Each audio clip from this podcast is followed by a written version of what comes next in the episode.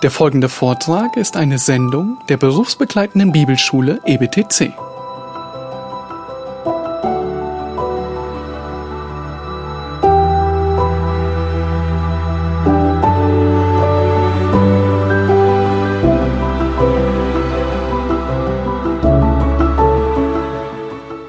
Dann möchte ich noch äh, eine kurze Ergänzung zu Ritschel ähm, anfügen. Ähm, also zunächst mal äh, äh, war das Geburtsjahr natürlich falsch. Ritschel ist nicht 1808 geboren, sondern 1822. Vielen Dank.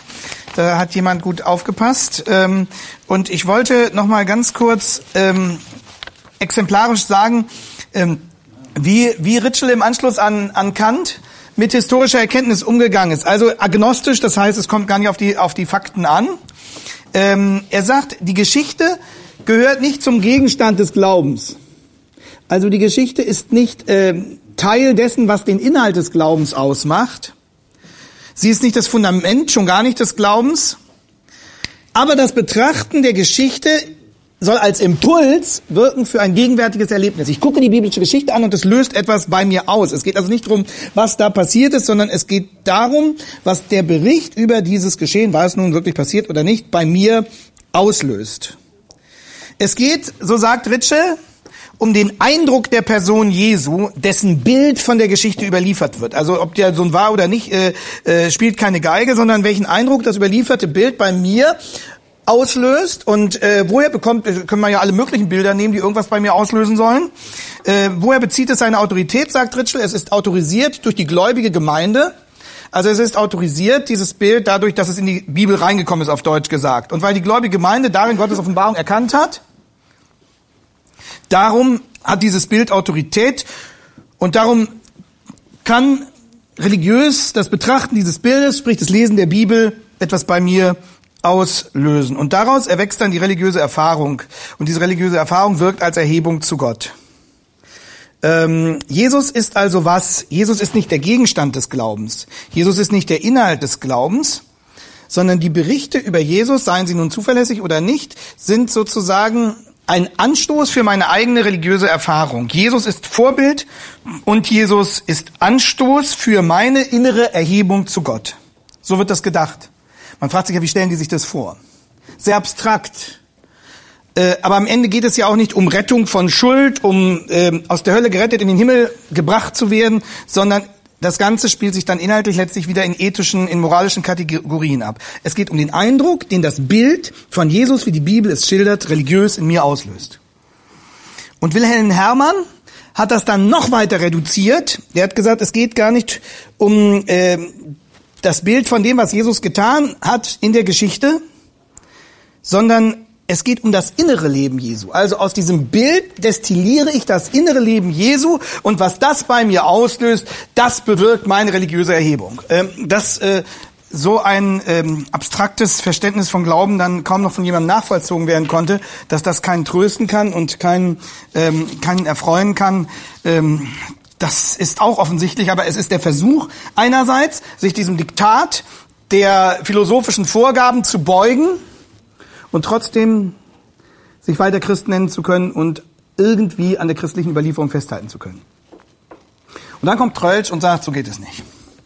Ähm, Trölsch war ein Schüler Albrecht Ritschels.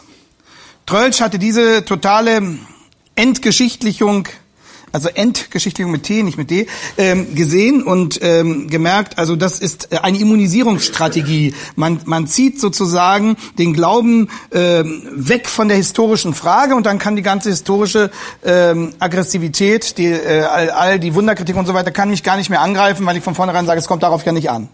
Ich ziehe den Glauben gewissermaßen in einen Eingriffs, angriffsgesicherten äh, Schutzraum, aber ich habe damit auch nichts mehr in der Hand. Es geht nicht mehr um Auferstehung nicht mehr um, um Leben und Tod, nicht mehr um reale Begegnung mit dem lebendigen Gott, sondern es geht um bestimmte religiöse Impulse, die dann letztlich moralische Wirkungen haben. Und Treutsch sagt, so können wir nicht bestehen. So können wir auch nicht bestehen angesichts der Religionsfrage. Ähm, gegenüber den anderen Religionen können wir uns nicht darauf rausreden, sagen, dass die gläubige Gemeinde das autorisiert hat. Dann würden die sagen, ja, wir haben es eben anders autorisiert. Wie versucht Trölsch der Sache beizukommen? Das wollen wir gleich miteinander ähm, betrachten und wenn wir es heute nicht schaffen, dann ähm, werden wir es morgen machen.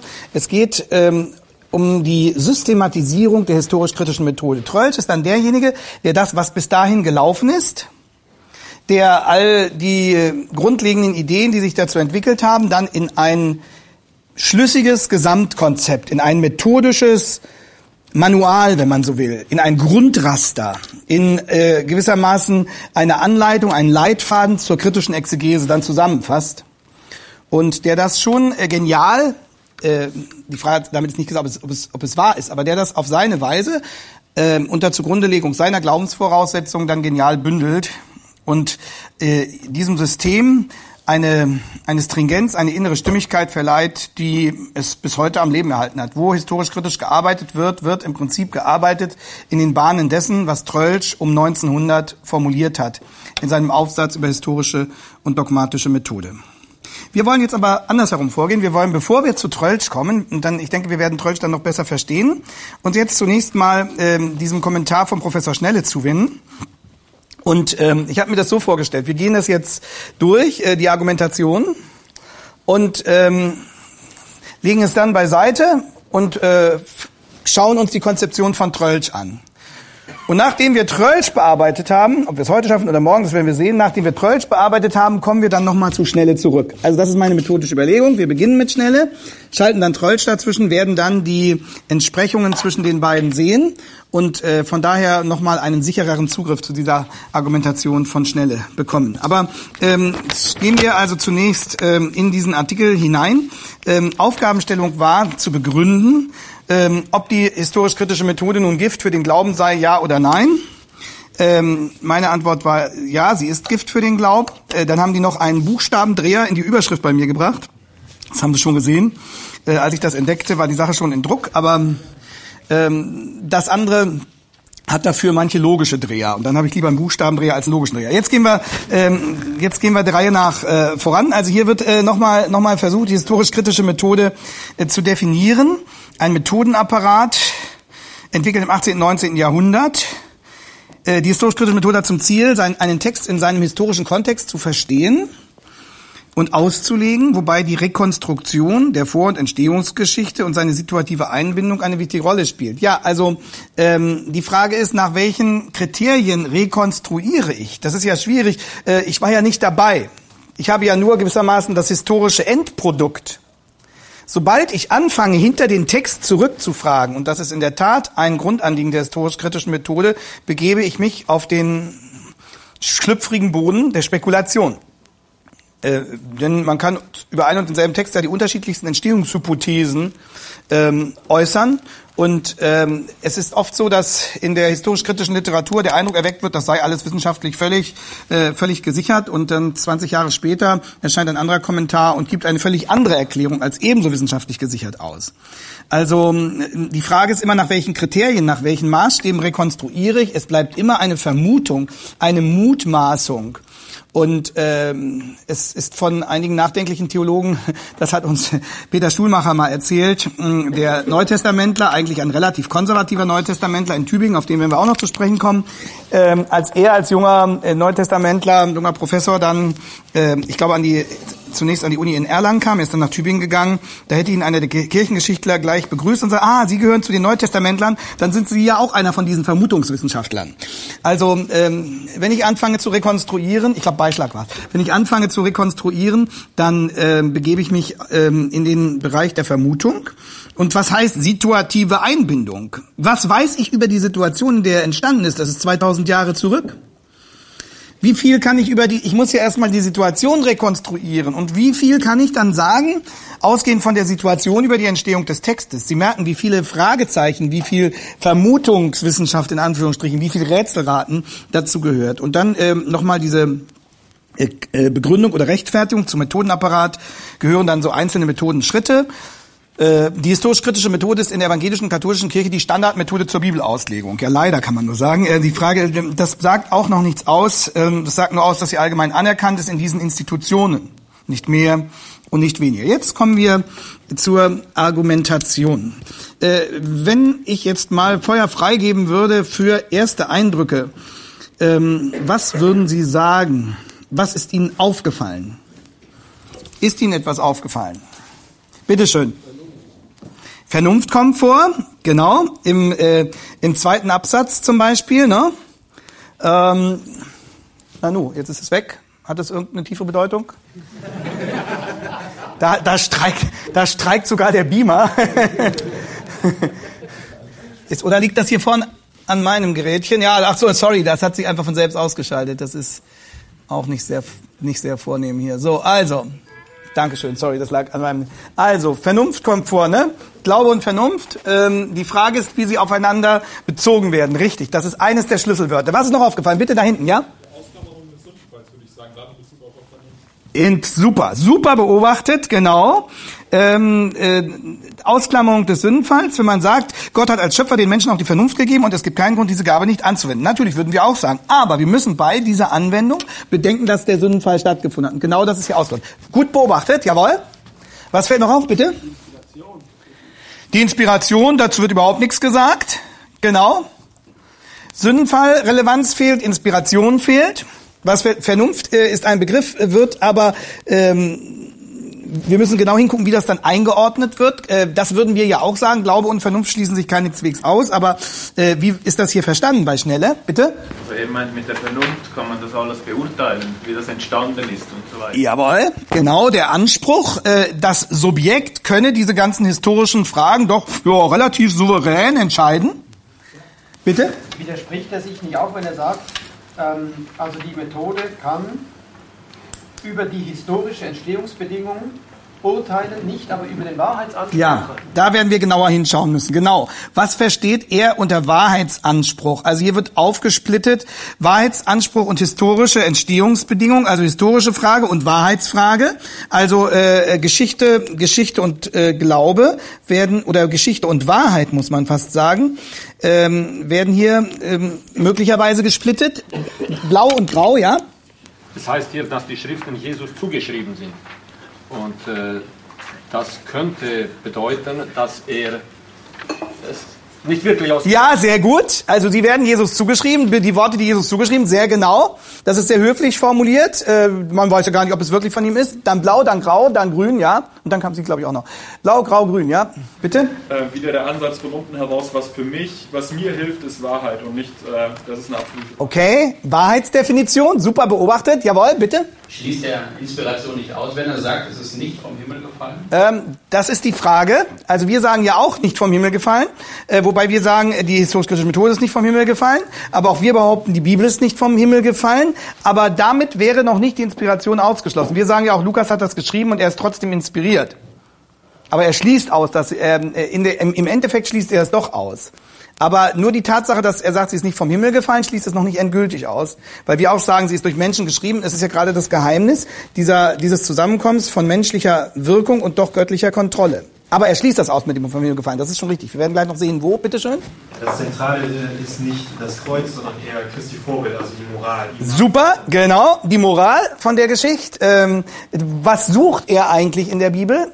Obwohl doch eigentlich vom, von der Selbstaussage der Bibel her klar ist, was sie präsentieren will. Bitte schön. Der Herr neben der, neben der Selterflasche, ja, bitte. Ja. Ich dachte, Sie hätten sich gemeldet, nein? Oh, sorry, das war, äh, das war eine Missinterpretation. Also immer, und da wollen die 2000 Jahre zurückrekonstruieren. Also, gut, also dann ganz herzlichen Dank, ja, bitteschön. Was ich noch sehe ist, dadurch, dass Jesus sozusagen die Relativität der menschlichen Geschichte eingegangen ist. Ja, genau. Müsste man sein Wort auch relativ sehen. Ja, richtig. Also äh, es wird hier äh, die Tatsache, dass Jesus in die Geschichte eingegangen ist, ähm, damit gleichgesetzt, dass er damit auch der Relativität unterworfen wurde. Richtig. Und äh, dann äh, dieses wird dann äh, gesagt, wenn schon an wir an Jesus sehen, dass er der Relativität unterworfen wurde, dann müssen wir davon ausgehen, dass das für die Bibel auch gilt. Richtig. Ähm, da wird also eine gewisse Parallele zwischen Inkarnation und Inverbation ähm, formuliert. Äh, wir würden diese Parallele auch formulieren, aber wir würden andere Schlüsse daraus ziehen. Da kommen wir auch noch mal drauf. Inkarnation, also die Menschwerdung Gottes und äh, die Inverbation, die Wortwerdung. Also das ist Jesus und das ist die Bibel. Okay. Ja, ganz herzlichen Dank. Das ähm, äh, waren schon die wesentlichen Punkte, denke ich, herausgehoben. Jetzt will ich das nochmal aufnehmen und äh, von vorne nach hinten durchgehen. Ähm, mir ist am Anfang nicht so ganz klar, er redet von drei Hauptgründen und sagt dann nur erstens und dann kann man rätseln, was er mit zweitens und mit drittens meint. Gut, das kann passieren. Ähm, ähm, er verwendet den Begriff Geschichtlichkeit. Und jetzt fragt man sich, was bedeutet das? Und wir hören natürlich, denken natürlich, wir haben heute Vormittag über Hegel gesprochen, Geschichtlichkeit der Wahrheit, äh, Geschichtlichkeit, Relativität, Relativismus bei Hegel. Meint er mit Geschichtlichkeit Relativismus? Ähm, dann äh, auch gleich der Begriff Glaubenszeugnisse. Äh, sind die neutestamentlichen Schriften nur Glaubenszeugnisse? Und äh, dann äh, schildert er erstmal diesen Fakt, dass es mehr als 5000 Handschriften von neutestamentlichen Texten gibt, was schon hervorhebt, dass das Neue Testament, Neue Testament einzigartig gut dokumentiert ist durch Handschriften, die sich im Wesentlichen gegenseitig bestätigen, wie das von keinem anderen Dokument aus der Antike auch nur annähernd ähnlich gesagt werden kann. Das ist also ein, starkes Argument erstmal für die Zuverlässigkeit der Bibel. Bitte? Das lässt er ohne Wertung frei. Das lässt er ohne Wertung weg, genau richtig. So, historisches Fragen, historische Interpretation, das könnten wir auch noch sagen, dass wir fragen nach der Geschichte. Überhaupt stellen wir hier fest, dass äh, immer in eins gesetzt wird, auch bei dieser Definition, was heißt historisch kritisch. Historisch arbeiten bedeutet zugleich historisch kritisch arbeiten. Und das ist eine falsche Identifikation, eine falsche Ineinsetzung. Historisch zu fragen ist das eine. Zu fragen, was können wir aus der heutigen Sicht an Indizien erheben und feststellen und erforschen über das, was dort möglicherweise passiert ist. Was wissen wir über die zeitgeschichtlichen Rahmenbedingungen?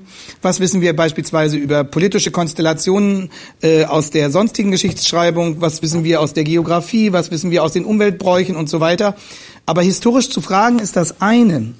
Die historisch-kritische Methode anzuwenden, ist nochmal etwas ganz anderes. Bedeutet nämlich, die Bibel unter die Lupe eines philosophischen Systems zu nehmen und nach dem Maßstab eines bestimmten philosophischen Systems zu beurteilen. Hier wird so getan, als sei die historisch-kritische Methode nur ein Instrument, als äh, bedeutet historisch zu fragen, automatisch historisch-kritisch zu fragen. Das ist nicht so. Wir werden gleich sehen, historisch kritisch, die historisch kritische Methode folgt den Prinzipien, die Trölsch formuliert hat. Das wird auch von kaum einem Exegeten bestritten. Und deswegen haben wir in der Diskussion immer versucht, unsere Professoren darauf zu stoßen, daran zu erinnern, was, äh, was hier ihrer Argumentation zugrunde liegt, ist das Tröllsche Kriteriengerüst, das wiederum sich bestimmten philosophischen Vorgaben ähm, unterwirft und gar nicht zwingend und selbstverständlich ist. Also diese Unterscheidung zwischen historisch und historisch kritisch wird hier bei Schnelle unterschlagen. Es wird der Eindruck erweckt, das sei ähm, das eine wie das andere. Natürlich, wir fragen auch, wer ist der Autor einer Schrift, ist der nächste Satz. Wann oder wo wurde sie geschrieben? Das sind legitime Fragen. In welchem Verhältnis steht sie zu anderen biblischen Schriften? Das ist eine, eine Grundaufgabe der, der Auslegung zu schauen, in welchem Verhältnis steht dieser Text zu anderen biblischen Schriften. Das ist alles richtig. So, und dann kommt aber wieder eine Frage hinter den Text zurück. Das liegt auf einer völlig anderen Ebene. Nämlich, ist eine Jesus zugeschriebene Erzählung historisch zuverlässig oder gibt es Hinweise auf eine spätere Gemeindebildung? Da muss er wieder sich ausweisen, bitteschön, nach welchen Kriterien willst du das beurteilen? Das ist wieder eine Frage hinter den Text zurück. Nach welchen Kriterien, Udo, schnelle, nach welchen Kriterien bewertest du historisch zuverlässig oder nicht? Ob Jesus das Wasser zu Wein verwandelt hat in Kana? Wie willst du das bitteschön nachträglich entscheiden? Wie willst du das beurteilen? Entweder du akzeptierst es oder du akzeptierst es nicht. Wenn du aber sagst, das kann nicht sein, weil wir das heute auch nicht erleben, dann ist das schon keine historische Argumentation mehr. Das würde kein Historiker durchgehen lassen. Sondern dann ist das schlichtweg die Anwendung eines philosophischen Vorurteils auf einen biblischen Text. Dieses philosophische Vorurteil hat Trölsch, wie wir noch sehen werden, in seinem Kriteriengerüst festgeschrieben, vorgeschrieben. Und dem ist die historisch-kritische Methode gefolgt. Vor Trölsch schon. Trölsch hat äh, ja das nicht neu erfunden, sondern Trölsch hat gebündelt, was sich bis dahin herauskristallisiert hat und dem noch eine bestimmte methodische Stringenz verliehen, dass es umso klarer wird, was dort geschieht. Weiter. Also historisch zuverlässig, da brauche ich schon Kriterien, was man gelten lässt und was nicht. Und wer kann das sagen? Und spätere Gemeindebildung, ja bitte. Wie willst du 2000 Jahre später wissen, Udo Schnelle, ob dieser Text von Lukas geschrieben wurde oder ob irgendeine anonyme Gruppe, die zu irgendeinem Gemeindebereich der Urchristenheit gehörte, die es geschrieben hat. Wie willst du das bitte schön seriös ausweisen? Das ist eine Frage der Methode. Und äh, diese Frage der Gemeindebildung ist äh, vor allem in dem sogenannten, in dem Methodenschritt der sogenannten Formgeschichte dann verhandelt worden. Und man kann zeigen, dass die Formgeschichte auf, auf lauter unbewiesenen Behauptungen beruht. Also die Formgeschichte oder Formkritik ist ein Teil dieser einzelnen Methodenschritte, die man dann in der Exegese lernt. Dann sitzt man da im, ähm, mit, im neutestamentlichen bzw. alttestamentlichen Proseminar und dann, dann übt man diese Schritte. Dann kriegt man bestimmte Regeln, die man anwenden muss. Und äh, es wird aber nicht, und dann kommen Sie, es wird aber nicht gesagt, äh, das ist jetzt ein System nach Trölsch. Es wird in seltensten Fällen gesagt. Mal wird das so erwähnt, ja, wir wissen ja, die, die Kriterien gehen auf Trölsch zurück, das ist ja allgemein anerkannt, aber wir machen jetzt neutrale wissenschaftliche Arbeit. Als äh, sei das einfach zwingend, als äh, wäre das genauso, äh, als würde man mit einem Spaten äh, einen Boden umgraben und äh, einfach ein, ein Werkzeug anwenden auf einen Gegenstand. Aber hinter der Arbeitsweise dieser Methode stecken jeweils bestimmte weltanschauliche Vorentscheidungen, die aber in der Regel dem Studenten in dieser Weise nicht, äh, nicht präsentiert werden. Und ich glaube gar nicht mal in den meisten Fällen, gar nicht mal bewusst, um den Studenten zu betrügen, sondern weil dem Professor das in der Regel so selbstverständlich ist, weil er in diesen Denkbahnen so zu Hause ist, das erscheint ihm so einleuchtend und so völlig unhinterfragbar, dass er das für ganz selbstverständlich hält, dass es anders nicht geht. Und das hat jemand mal gesagt, äh, und das gilt eben auch für vieles, was hier in der Anwendung der historisch-kritischen Methoden geschieht, dass sich in den vermeintlichen Selbstverständlichkeiten die größten Irrtümer zu verbergen pflegen. So, jetzt kommen Sie. Ähm, wie ist das insgesamt in der Wissenschaft äh, in Bezug auf sonstige Texte aus der Geschichte? Ist wir da auch so mit den Texten umgegangen wie hier? Manchmal scheint es mir, da ist nun vor, überhaupt einen Text zu haben und bezieht sich äh, darauf und äh, stellt den als wahr dar. Und bei der Bibel, wo wir so viele Texte haben, da wird alles so zerrissen ja. und äh, ja ja, genau. Also ähm, es gibt einen, ähm, es, es, ist immer wieder von Historikern darauf hingewiesen worden. Vielen Dank für diesen äh, für diesen Einwurf. Es ist von Historikern immer wieder darauf hingewiesen worden, dass die Art und Weise, mit der die äh, biblische Exegese mit den Texten umgeht, völlig ahistorisch ist. Also äh, dass die sagen, wir müssen historisch arbeiten, aber die Art und Weise, wie sie die Texte behandeln, ist eine äh, andere als ich sage mal, normale Historiker mit normalen historischen Texten umgehen.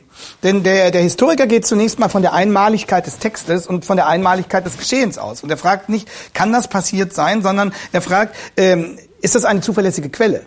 Was sagen die Indizien? Was kann ich von der Quelle her feststellen äh, über die Zuverlässigkeit des Berichteten? Und äh, Hugo Staudinger, Hugo Staudinger war ein ähm, katholischer Historiker, also ein, ein Profanhistoriker, und er hat das den Theologen immer wieder ins Stammbuch geschrieben, wie ihr unter dem Vorwand, historisch zu arbeiten, mit euren Texten umgeht, das würde kein Historiker euch durchgehen lassen. Äh, ihr habt so viele Vorurteile, die ihr an den Text herantragt, dass ihr manchmal die offenkundigsten historischen Phänomene nicht angemessen zur Kenntnis nehmt. Und ähm, ein Literaturwissenschaftler, Wolfgang Schadewald, hat einen ausgesprochen kritischen Artikel über Rudolf Bultmann geschrieben und hat gesagt, wenn ich mir das angucke, bei aller Sympathie für dich, Rudolf Bultmann, wenn ich mir als Literaturwissenschaftler anschaue, wie ihr mit euren Texten umgeht, das würde kein Literaturwissenschaftler wagen, äh, in dieser Respektlosigkeit, ich sage das jetzt mit meinen Worten, die Texte zu bevormunden. Und interessanterweise ist es so, dass äh, die Exegese sich immer gerade auf säkulare Methoden beruft und sagt, ja, wir müssen auch historisch arbeiten und wir müssen auch die literaturwissenschaftlichen Kriterien exakt berücksichtigen. Aber verglichen mit dem, was Literaturwissenschaft und Säkularhistorie wirklich macht, äh, fällt das, was die Theologie beansprucht zu tun, aus dem Rahmen, ist äh, äh, ungleich ideologiebeladener. Man muss natürlich zugeben, es geht da auch um viel mehr. Ähm, und äh, wenn, ob nun äh, dieser Text von Plato äh, historisch authentisch ist oder nicht, ob äh, jene Schlacht im Teutoburger Wald stattgefunden hat oder nicht, dem kann ich mich als Historiker relativ gelassen nähern, weil für mich persönlich nichts davon abhängt. Sollte aber Jesus durch seine Wunder und seine Auferstehung erwiesen werden als der Sohn Gottes, dann geht's mir an den Kragen, beziehungsweise dann muss ich mich vor ihm verantworten. Also das muss man den Theologen immer zugute halten, dass die Texte, die wir zu bearbeiten haben, in äh, ungleich höherem Maße nach unserem Leben greifen und dass die Ergebnisse, zu denen wir kommen, in einer Weise über unser Leben entscheiden und auf unser Leben Einfluss nehmen wie kein anderer Text sonst. Und deswegen ist da eine ganz andere emotionale Befangenheit auch da oder Betroffenheit. Und deswegen hat da das erkenntnisleitende Interesse auch nochmal eine viel größere Wirkung. Was will ich eigentlich rauskriegen? Was will ich wahrhaben und was nicht? Und der Philosoph Fichte hat einmal gesagt, das ist erkenntnistheoretisch interessant, äh, was das Herz nicht will, lässt der Verstand nicht ein. Ähm, das äh, hängt dann auch wieder mit der Projektionstheorie zusammen. Was will ich sehen, was will ich nicht sehen? Aber ich finde, das ist ein ganz wichtiger Hinweis, äh, dass gerade wenn wir äh, den säkularen methodischen Zugang betrachten, dass oft sogar gegen dessen Regeln seitens der historisch-kritischen Methode verstoßen wird. Das ist so, da kann ich Ihnen nur zustimmen. Jetzt ähm, schauen wir weiter.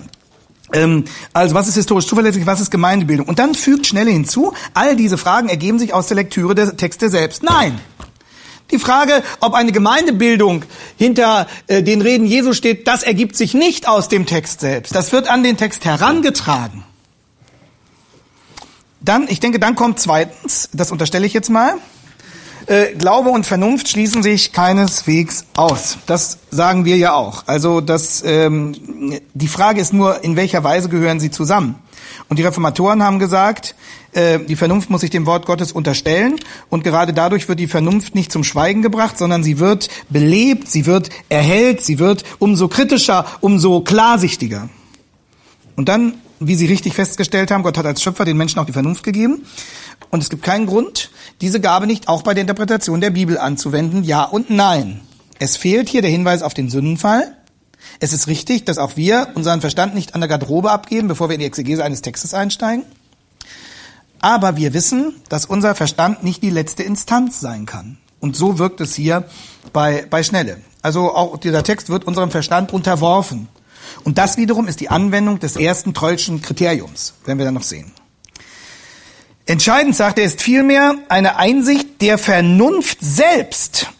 Also die autonome Vernunft. Eine Einsicht, die für die die Vernunft äh, niemand anderen braucht als nur sich selbst so, und jetzt, jetzt kommt äh, ein Schritt über die Grenze. Sie kann über die historischen Entstehungsbedingungen neutestamentlichen Schrift, neutestamentlicher Schriften und über deren Inhalte urteilen. Woher? Sie kann, es wäre was anderes, wenn er, wichtig ist hier das Wort urteilen. Das entspricht dem ersten Kriterium von Trölsch, der Ausleger als Richter über die Schrift. Aber woher hat er diese Kompetenz?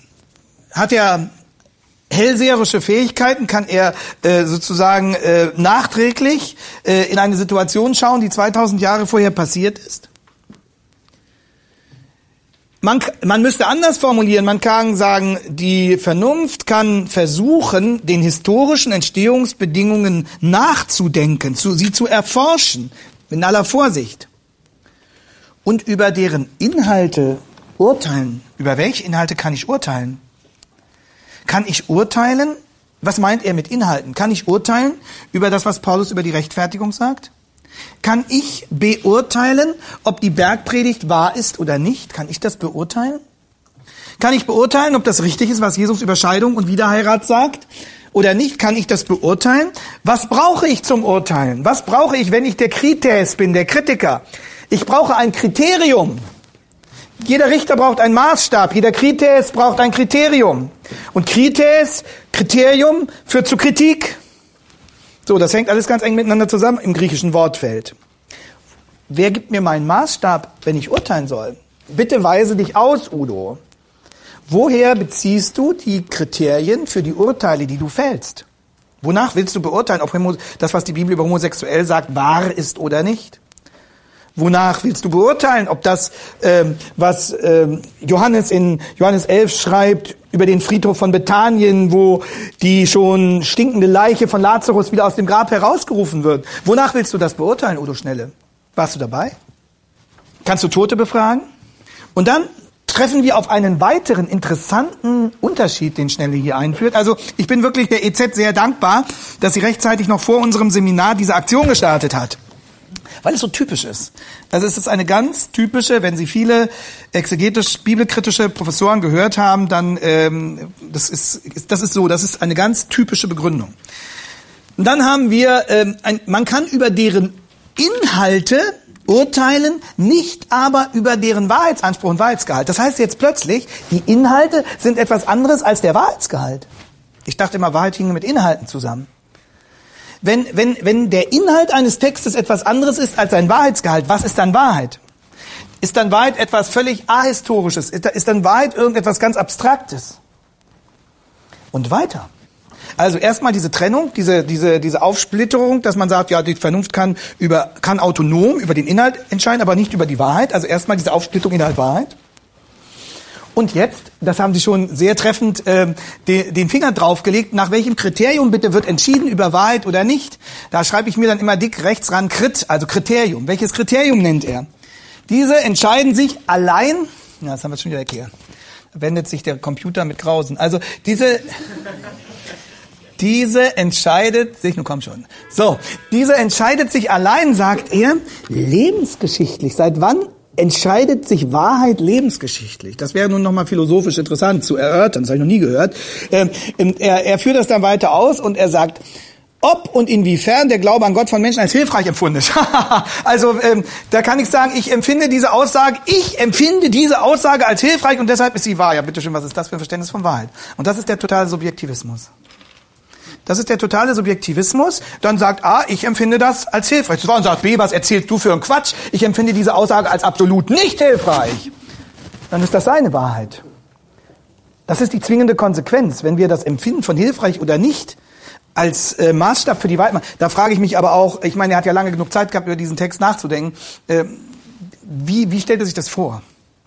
Also Trennung von Inhalt und Wahrheit, dann Wahrheitsbestimmung nach der Frage, wie hilfreich das empfunden wird. So, und jetzt geht es weiter, klacker, klacker, klacker. Jetzt wird nämlich der biblische Text, das haben wir bei, bei, bei Semmler gehört, eingeordnet in äh, eine Reihe ganz anderer Texte, Einschriftzeugnis unter viel. Ne? Erstmal jede Religion, jede Philosophie, aber auch jede naturwissenschaftliche Theorie und jede politische Deutung ist ein Deutungs- und Erschließungsvorgang, der das Leben erklären soll. Insofern unterscheidet sich der Glaube zwar inhaltlich, also sozusagen auf die Art und Weise, wie er das macht, aber nicht formal von anderen Deuteversuchen. Und äh, mit formal meint er hier nach meinem Verständnis im Hinblick auf seine Autorität. Der Glaube unterscheidet sich inhaltlich von anderen Deutungsversuchen einfach, weil er eine andere Erklärung gibt, so wie die anderen Deutungsversuche sich untereinander auch inhaltlich unterscheiden. Aber er unterscheidet sich nicht formal, das, was jetzt habe ich mich gefragt, äh, Udo, was meinst du mit formal? Und formal bedeutet in diesem Kontext offensichtlich die Struktur, dass es ein Schriftzeugnis ist. Damit aber auch die Autorität, dass es eben ein historisches Dokument ist. Und dass dieses historische Dokument, was, was darstellt, was sagt er? Einen Deuteversuch. Oben ist es noch ein Deutungs- und Erschließungsvorgang. Am Ende ist es ein Deuteversuch. Das heißt nicht autoritativ. Es ist nicht Wahrheit. Es ist, und jetzt gehen wir mal zurück an den Anfang des Textes, Glaubenszeugnis. Deuteversuch ist Glaubenszeugnis. Sie lernen nebenbei gleich ein bisschen Textanalyse. Ähm, Deuteversuch, das heißt, es ist ein, ein Meinungsbeitrag. Es ist ein Versuch. Es ist aber keine autoritative Wahrheitsinformation, keine verbindliche Bewertung. Es ist ein Versuch. Also wir haben es in der Bibel mit äh, einer Ansammlung von Glaubenszeugnissen zu tun, die Deutungsversuche darstellen. Und deren Wahrheitsgehalt wir dadurch überprüfen können, ob wir das als hilfreich empfinden oder nicht. Ob jemand, der sich gerade hat scheiden lassen, das als hilfreich empfindet, was Jesus über die Scheidung sagt, weiß ich nicht. Also, und jetzt geht's, jetzt geht's äh, auf die Zielgerade. Es ist deshalb falsch, den Glauben von der Vernunft zu trennen. Ja, das haben wir auch schon gesagt. Vielmehr ist der Glaube so vernünftig oder unvernünftig wie an alle anderen Lebensdeutungen auch. Also jetzt wird endgültig das, was die Bibel sagt, in eine Reihe gestellt mit allen anderen Deutungen. Es ist eben der Glaube, der seine Deutung gibt und die naturwissenschaftliche Forschung, die ihre Deutung dann irgendwo ableitet und bestimmte Philosophien, die ihre Deutung geben. Und es sind alles Deutungen und es ist vernünftig und es ist möglicherweise auch unvernünftig, das eine wie das andere. Wir können zu dem allen sowohl Ja als auch Nein sagen. Das erinnert mich dann fast an Otto Walkes. Also ähm, Entschuldigung, dass ich so ironisch bin, aber ähm, es ist, es ist komisch. Also ich muss sagen, je länger ich diesen Text analysiere, äh, der Glaube ist so vernünftig oder unvernünftig wie alle anderen Welt- und Lebensdeutungen auch. Also ich weiß nicht, vielleicht bin ich zu dumm, um den Tiefsinn hier zu erkennen. Aber das heißt doch, das heißt doch, was uns in der Bibel aufgedeckt und überliefert wird, ist nicht Gottes Offenbarung. Und hier wird eben gesagt, äh, es ist nicht inspiriert. Es ist so unvernünftig, unvernünftig wie andere Deuteversuche auch. Aber das, was wir hier haben, hat nicht, kann nicht den Anspruch erheben, Informationen von Gott zu sein. So. Und dann kommt er zu dem Schluss, und ich nehme an, das ist Punkt drei für ihn. Das wäre mein, mein Guess, also meine Vermutung. Die historisch-kritische Methode kann den Glauben nicht zerstören, weil sie dessen zentrale Botschaft ernst nimmt. Ähm, äh, und jetzt ist die Frage, was ist für ihn die zentrale Botschaft? Äh, in Jesus Christus, und das haben Sie gesagt, wurde, wurde Gott Mensch. Also das ist die zentrale Botschaft. Er will damit Folgendes sagen. Die historisch-kritische Methode nimmt die Geschichtlichkeit ernst. Und Gott hat uns gezeigt, dass er geschichtlich verstanden werden will. Das kann man richtig und falsch deuten. Was meint Schnelle mit Geschichtlichkeit? Schnelle meint Geschichtlichkeit im Hegelschen Sinne von Relativität. Das kommt ja dann auch gleich. Er geht ein in die Relativität. Hier hören Sie Hegel klingeln. Also, er sagt, das ist die Logik dieses Satzes. Gott hat ja selbst gezeigt, durch Jesus, das ist ja die Kernbotschaft, wir würden dann sagen Inkarnation, dass er in die Geschichte kommt. Und die historisch-kritische Methode nimmt das ernst und versteht die Bibel geschichtlich. Also Gott wird relativ und deswegen ist die Bibel auch relativ. Und da schmuggelt Schnelle eine Voraussetzung in das Menschwerden ein, eine Voraussetzung, die Gott nicht macht, sondern die Gott bestreitet. Gott geht in die Geschichte ein. Aber indem Gott in die Geschichte eingeht, geht er nicht in der Geschichte auf. Das ist das Wunder der Inkarnation. Dass Gott in eine Krippe kommt und Gott bleibt. Dass Gott durch den Staub der Straßen Israels geht und ohne Sünde ist dass Gott in seinem Sohn Durst hat und Schmerzen leidet und weint und trotzdem der allmächtige Gott ist, der jeden Menschen durchschaut und der in Souveränität Wunder tun kann. Das ist das Geheimnis der Menschwerdung. Das ist das Geheimnis, wie Gott in die Geschichte kommt. Dass er Mensch wird, dass er realer Mensch wird, wäre, wäre Homo, wahrer Mensch. Das Wort ward Fleisch und wohnte unter uns. Und wie geht es weiter? Johannes 1, Vers 14. Und wir sahen seine Herrlichkeit. Und das ist das Geheimnis der Inkarnation, dass Gott dieses, was für uns vordergründig einen Gegensatz darstellt, auf wunderbare Weise miteinander verbindet. Dass er Mensch wird und Gott bleibt. Und äh, da stehen wir dann vor dem Geheimnis, dass wir nicht mehr bis ins Letzte entschlüsseln können. Und Schnelle hebt dieses Geheimnis auf und sagt, Gott kommt in die Geschichte, also wird er fehlerhaft. Und das ist die Grundbotschaft. Gott wird Mensch, Gott liefert sich dieser Welt aus, Gott geht in der Welt auf. Und dann ist es auch logisch, wenn das Gottes Prinzip ist, in der Welt aufzugehen, das heißt relativ zu werden, nach Schnelle, dann ist es auch richtig, dass wir die Bibel so behandeln. Dass sie in der Welt aufgeht, dass sie relativ wird, dass sie fehlerhaft wird, dass sie mit unserem menschlichen Verstand kritisiert werden kann. Also Schnelle versteht und deutet die Inkarnation schon falsch. Nach Schnelles Definition dürfte Jesus dann auch nicht sündlos gewesen sein. Für Schnelle bedeutet, Gott wird geschichtlich nicht, was wir verstehen. Der allmächtige Gott legt sich in eine Krippe und geht über die Straßen Israels bis ans Kreuz, wo er stirbt und doch seine Macht in der Auferstehung erweist. Sondern er versteht, Gott wird Mensch und damit fehlerhaft. Die Bibel wird menschliches geschriebenes Wort und damit irrtumsvoll. Und das erste ist so falsch wie das zweite und verkennt das Wunder sowohl der Inkarnation als auch der Inspiration. Gott wird Mensch und bleibt ohne Sünde. Gott gibt sein Wort in menschliche Schrift und diese bleibt irrtumslos. Ja, und, und dieses wird, äh, und da sehen Sie, wie, ähm, äh, wie man genau jedes Wort und jede, jedes Argument nachvollziehen muss. Und äh, wir müssen leider auch manchmal das tun, was äh, Schnelle bei der Bibel tun will. Wir müssen manchmal hinter seinen Text zurückfragen. Aber äh, das ist beim Zeitgenossen immer noch leichter als bei einem Ereignis, das 2000 Jahre zurückliegt. Und äh, wir müssen versuchen, ihn an der inneren Logik seiner Argumentation zu messen. Bitte schön. Äh, mir fällt dabei auf, dass äh, in der Christenheit eine Umdeutung von Begriffen stattfindet. Richtig. Denn zum Beispiel Hempelmann deutet ja Bibeltreue genau so, dass man damit meint, wenn man der Bibel treu wird, müsste man sagen, die Bibel enthält auch Fehler. Ja, richtig. Also äh. Ne? genau, danke für den Hinweis. Äh, damit äh, machen wir schon einen Vorausblick, wagen wir vielen Dank, äh, einen Vorausblick äh, in die Anwendung äh, dieser Beobachtung auf manches, was auch in der evangelikalen Szene läuft. Und in der Tat sagt Hempelmann, wenn ich wirklich bibeltreu sein will, muss ich davon ausgehen, dass die Bibel auch Fehler hat, denn die Bibel selbst behauptet von sich nicht, dass sie völlig zuverlässig sei. Und äh, da schmuggle ich gewissermaßen unter Verwendung des Begriffs Bibeltreu etwas ein, was der Sache der Bibeltreue entgegensteht. Ganz genau. Und deswegen müssen wir immer genau schauen, was ist mit Begriffen gemeint. Und äh, wir werden das bei Bultmann noch sehen. Äh, bei ihm ist das klassisch, aber das äh, geschieht an vielen, vielen Punkten in der bibelkritischen Theologie, dass wir dort dem Phänomen der Äquivokation bege begegnen der Äquivokation. Äquus heißt eigentlich gleich. Das heißt Gleichnennung. Man hat ähm, zwei verschiedene Inhalte, bezeichnet sie aber mit, mit dem gleichen Wort, mit demselben Wort. Das ist Äquivokation. Und ähm, viele äh, bibelkritische Pastoren hatten, haben ja die Schwierigkeit gehabt, dass sie sagten, gut, wenn wir äh, das ernst nehmen, was wir in der Exegese gelernt haben, ähm, dann können wir das apostolische Glaubensbekenntnis, die Frage kam ja auch bei Bultmann dann auf, ja gar nicht guten Gewissens mitsprechen. Ähm, und äh, was machen wir mit den Leuten, wenn sie kommen? Da kommt der ähm, Religionslehrer vom Gymnasium, der die ganze Bibelkritik durchlaufen hat. Der glaubt ja das Apostolikum gar nicht. Ich glaube, und dann Jesus Christus seinen eingeborenen Sohn empfangen durch den Heiligen Geist und so weiter. Und äh, Oma Schmidt äh, da in der dritten Reihe, die, die glaubt das doch alles, die glaubt das doch wirklich. Und die denkt doch, dass ich als Pastor das auch glaube.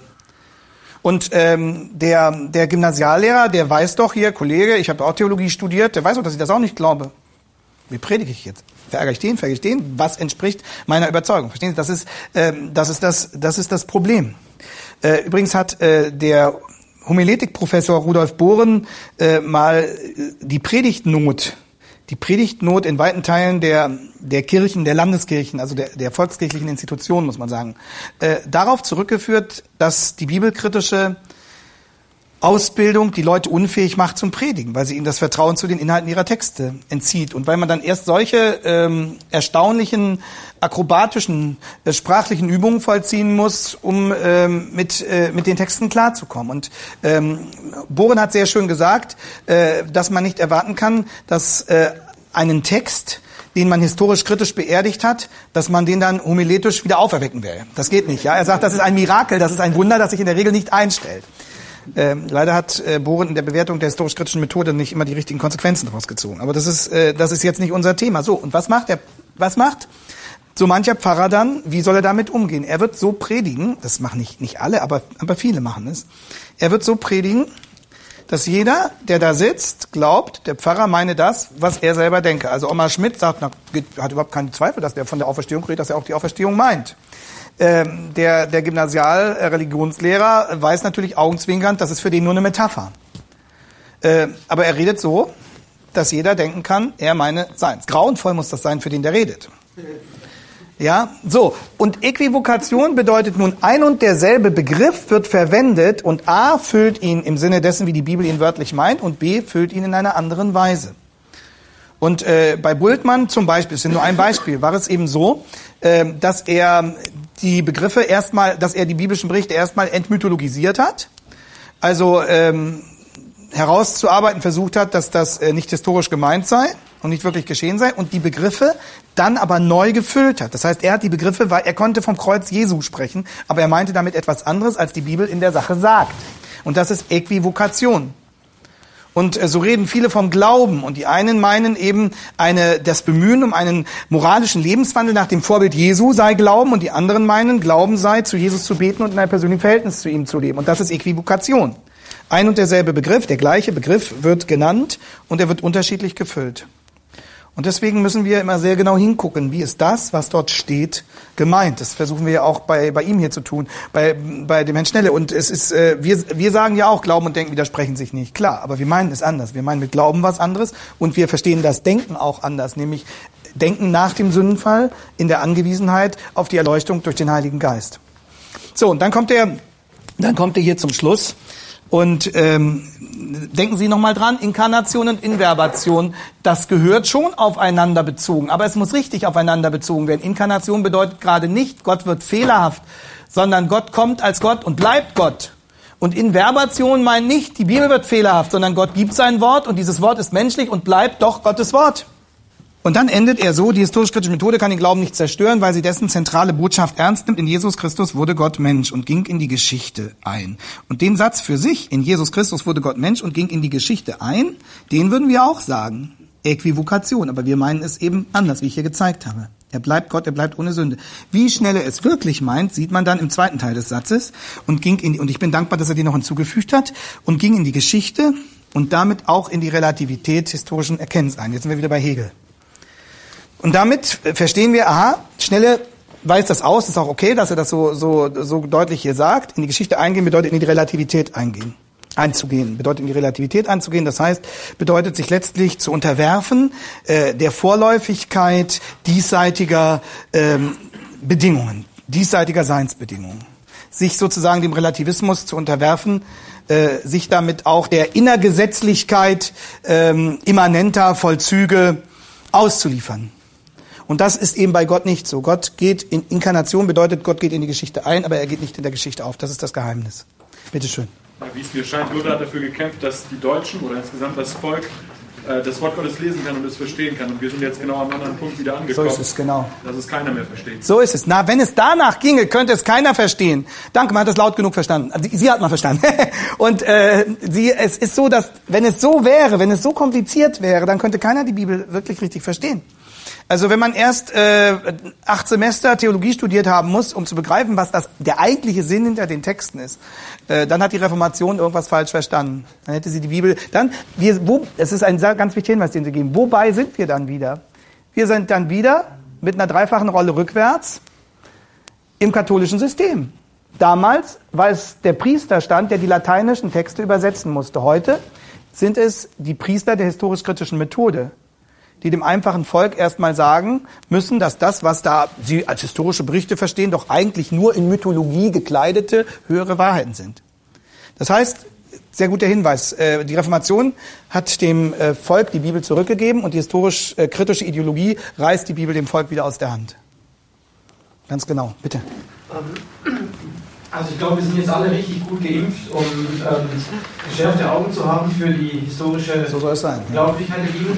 Kannst du uns einen Tipp geben, wie wir als Pastor und Älteste, Verantwortliche in unseren Gemeinden mit Gemeindegliedern umgehen sollen, die ganz selbstverständlich sagen, ja, der Schöpfungsbericht oder auch die Sintflut, ob man das jetzt wörtlich nimmt oder nicht, ist doch egal, Hauptsache man zieht die richtigen Schlüsse daraus. Ja, genau. Wie, inwieweit dürfen wir sie mit einbeziehen, mitarbeiten, wie weit Ja. muss man das als absoluten ja. Punkt in ein Glaubensbekenntnis Wichtige bringen? Frage, wichtige Frage. Äh, zunächst noch eine Vorbemerkung dazu. ähm, verstehen Sie meine Ironie nicht falsch? Das ist auch ein bisschen ähm, die, die Ironie der, der, der Trauer oder so. Ähm, ich, ich unterstelle äh, diesen Protagonisten nicht, dass sie, dass sie sozusagen, ich will mich darüber auch nicht lustig machen, denn es ist eigentlich tragisch. Aber manch, manche, manche tragischen Sachverhalte kann man einfach manchmal leichter auf dem Weg der Ironisierung darstellen. Äh, ich kann hier schlecht öffentlich heulen. Also ähm, das ist, äh, war jetzt auch eine Ironie. Also ich will, ich will damit, ich will damit versuchen deutlich zu machen, das ist kein böser Wille.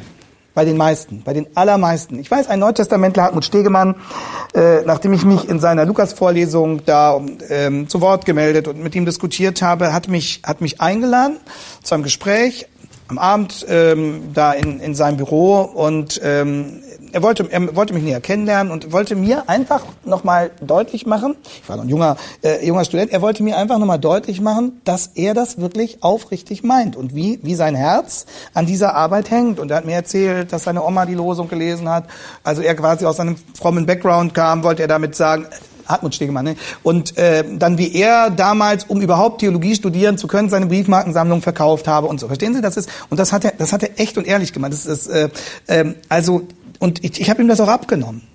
Aber er, er hat im letzten, ähm, er kannte meine Argumente, er hatte sich ja auch äh, schon an anderen Stellen mit, mit äh, Evangelikalen auseinandergesetzt wohl. Aber er hat, er hat im letzten nicht verstanden, äh, wo äh, der entscheiden, wo die Konsequenz dessen liegt, ob ich mich der Bibel als dem Wort Gottes wirklich unterstelle oder ob ich mir anmaße, mit ähm, ideologischen Kriterien über die Bibel zu richten. Und da muss man wirklich sagen, was Paulus schreibt, der natürliche Mensch vernimmt nichts vom Geist Gottes. Und deswegen, ähm, ich, wie gesagt, die allermeisten dieser, dieser Protagonisten, die meinen es wirklich ehrlich.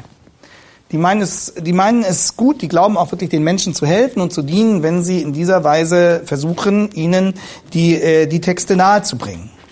Es ist, es ist eine, eine Tragik und äh, es ist nicht unser Verdienst, wenn wir der Bibel glauben dürfen. Das ist, ist auch eine Gnade Gottes. Und ähm, es ist ähm, dann nochmal eine Gnade Gottes, wenn man ähm, durch so ein Studium hindurch wirklich bewahrt wird. Und ähm, ich bin überzeugt, dass eben, wenn nicht so viele Leute auch für mich gebetet hätten, äh, das auch schwieriger geworden wäre. Also äh, nur um das in die richtige Perspektive einzuordnen. Das ist nicht einfach nur eine Sache, dass man mal so ein bisschen intellektuelles Fingerhakeln betreibt, sondern da hängen, da hängen Existenzen drin. Aber da geht es letztlich auch, wie in allen anderen Bereichen des geistlichen Lebens, darum, ob Gottes Gnade uns herauszieht und festhält oder nicht.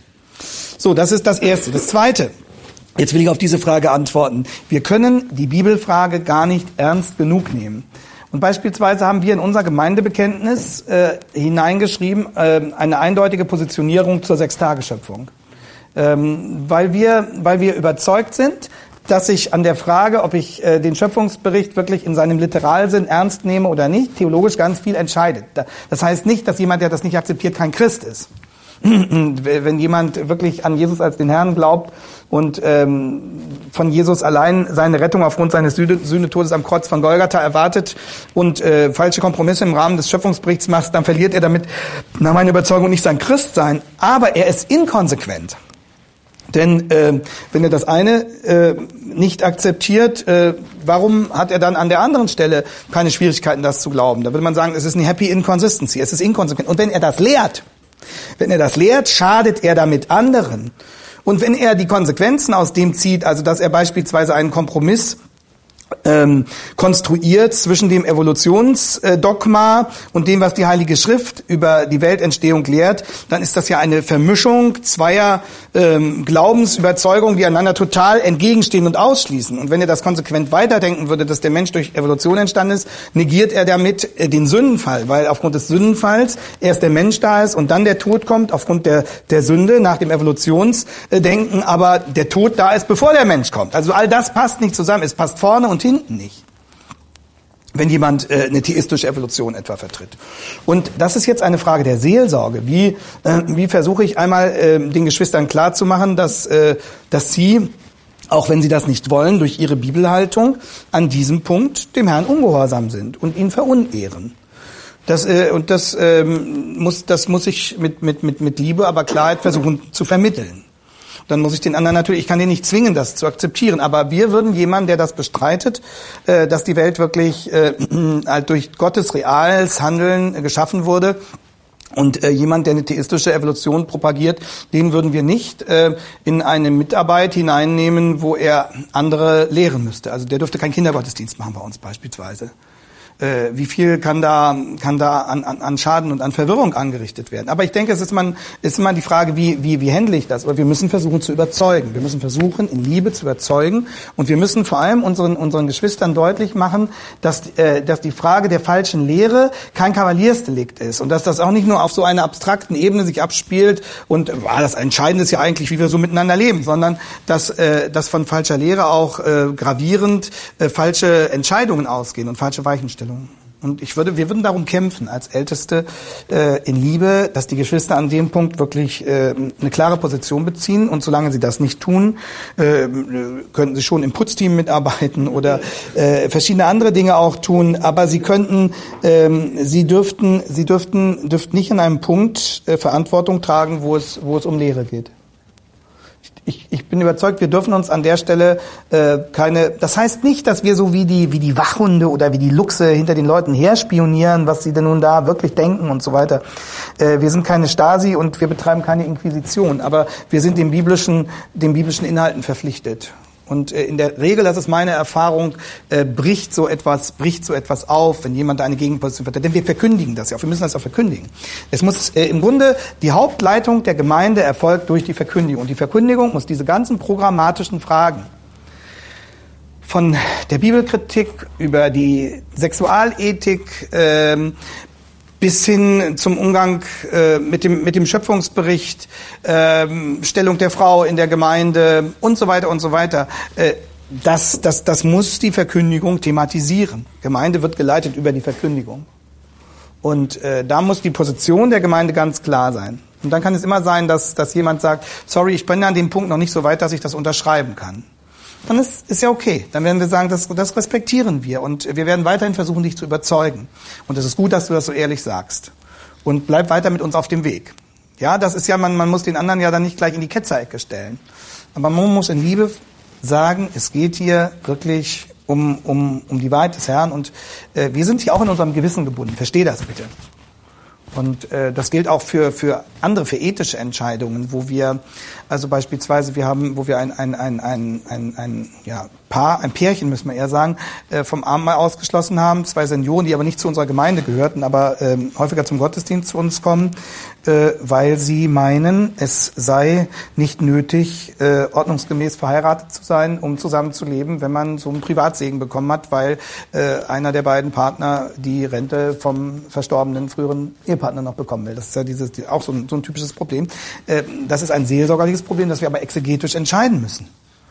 Und exegetisch gilt, dass, äh, dass die Ehe eine, eine öffentliche Konstituierung äh, bekommt. Es, äh, Ehe entsteht nicht dadurch, dass zwei miteinander schlafen, sondern Ehe entsteht dadurch durch, das, durch ein rechtsverbindliches öffentliches Treueversprechen.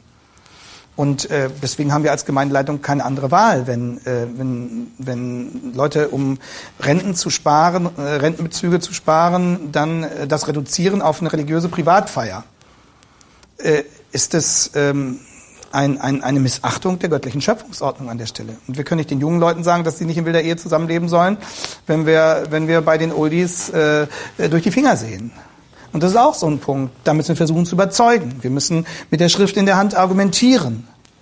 Äh, aber wir müssen in so einem Falle dann beispielsweise, äh, wo jemand äh, nach unserer Überzeugung wirklich in einem sündigen Zustand lebt, dann auch Konsequenzen zu ziehen. Also wir würden jemanden nicht ausschließen, äh, wenn er noch nicht die Position der Gemeinde zur, äh, zur Sechstagesschöpfung hat. Das wäre für uns noch kein Grund, ihn vom, vom Abendmahl auszuschließen. Aber es ist nochmal noch mal ein anderer, es hat nochmal eine andere Dimension. Wenn jemand nach unserer Überzeugung da in Unzucht lebt, dann, äh, dann müssen wir versuchen zu überzeugen.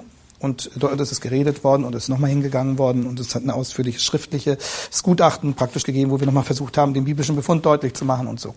Ähm, aber dann, dann müssen wir auch handeln gemäß der biblischen Vorgabe. Das ist auch eine, eine praktizierte Bibeltreue. Aber so können wir nur handeln, wenn wir der Überzeugung sind, und jetzt sind wir wieder hier, dass die Heilige Schrift wirklich wahr ist, dass sie Autorität ist. Und da würde der Betreffende auch sagen, ich empfinde das jetzt nicht als hilfreich, was ihr macht. da würden wir sagen, das können wir verstehen, dass ihr das nicht als hilfreich empfindet. Ja? Äh, aber das geht nicht. Ich empfinde auch manches nicht als hilfreich, was die Heilige Schrift von mir fordert. Ich habe mir in manchen Situationen gewünscht, die Heilige Schrift würde mir gestatten, äh, Geschiedene wieder zu verheiraten. Das hätte ich als sehr viel hilfreicher empfunden in bestimmten Situationen. Aber ich musste mich der inhaltlichen Aussage der Schrift beugen an der Stelle. Und äh, deswegen hängt Wahrheit eben mit Inhalt zusammen und ist nicht eine ganz andere Kategorie, äh, so wie Schnelle uns das hier vorführen wollte. Also, ähm, es, es, es, Sie sehen, wie eng alles miteinander zusammenhängt. Und wir müssen einerseits uns davor hüten, sozusagen überzogen, rechthaberisch, beckmesserisch, inquisitorisch äh, zu, zu agieren. Aber wir müssen andererseits auch, auch deutlich machen im, im Ringen um, um die Wahrheit, dass, dass hier Weichen gestellt werden, dass hier Würfel fallen, dass das ernst zu nehmen ist. Und wir werden es nur ernst nehmen, wenn wir überzeugt sind, dass wir es hier wirklich mit, mit der göttlichen Offenbarung zu tun haben. Sonst könnte man, könnten wir uns, würden wir uns manches leichter machen. Aber Gott bindet uns an sein Wort. Wir müssen versuchen, das heißt ja nicht, dass wir unfehlbar sind, dass wir irrtumslos, wir Menschen sind nicht, die Bibel ist irrtumslos, aber wir sind nicht irrtumslos. Und wir werden im Himmel nochmal sehen, wo wir uns geirrt haben. Und ich sage dann oft in solchen Situationen, wir wissen ja, wir wissen ja, dass wir, dass wir noch gen genug unbewusst sündigen und, und, und falsch verstehen und falsch machen. Dann wollen wir wenigstens an den Stellen, wo wir meinen, es erkannt zu haben, versuchen treu zu sein. Damit beanspruchen wir ja nicht quasi Fehlerlosigkeit oder so. Aber gerade weil wir wissen, dass wir noch genug Fehler machen, von wenigstens an dem Punkt, wo wir meinen, dass es klar sei, was wir zu tun haben, versuchen treu zu sein. Okay, und ähm, das ähm, möge, möge Sie und euch anleiten, äh, solche Texte sehr, sehr gründlich, sehr kritisch zu lesen, die Begriffe zu hinterfragen. Wie sind sie aufgrund des Kontextes, in dem sie stehen, gemeint? Wie sind sie aufgrund des gedanklichen Hinterlandes, von dem jemand herkommt, äh, zu deuten? Und dann kann es immer noch sein, äh, dass wir, dass wir einen Autor nicht bis ins Letzte richtig verstanden haben. Aber ich denke, bei Herrn Schnelle, den haben wir ganz gut verstanden. Und äh, wenn äh, jemand äh, jetzt Wahrheitsanspruch und Inhalt voneinander trennt, dann haben wir wieder klassisch kantianisch dieses Schisma zwischen Glauben und Denken. Inhalt ist das eine, das hängt mit Denken zusammen. Und typisch, typisch, ne? Äh, das äh, Inhalt hängt mit Denken zusammen, ist dem Urteil der Vernunft unterworfen. Wahrheit hängt mit Glaube zusammen, ist so Empfindungssache. Wobei Kant sagen würde, da wäre noch Kant strenger und würde sagen, nee, nee, nee, Wahrheit gehört in den Bereich der Vernunft. Das, was, was du da meinst mit Wahrheit, Udo, das ist Religion. Ist vielleicht Empfindung, Intuition und so weiter. Aber, aber lass die Wahrheit in meinem unteren Bereich.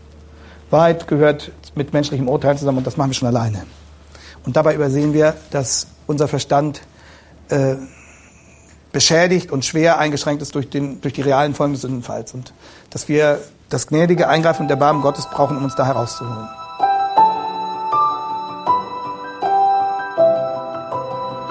Diese Sendung war von der berufsbegleitenden Bibelschule EBTC.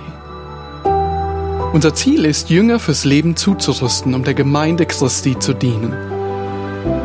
Weitere Beiträge, Bücher und Informationen findest du auf ebtc.org.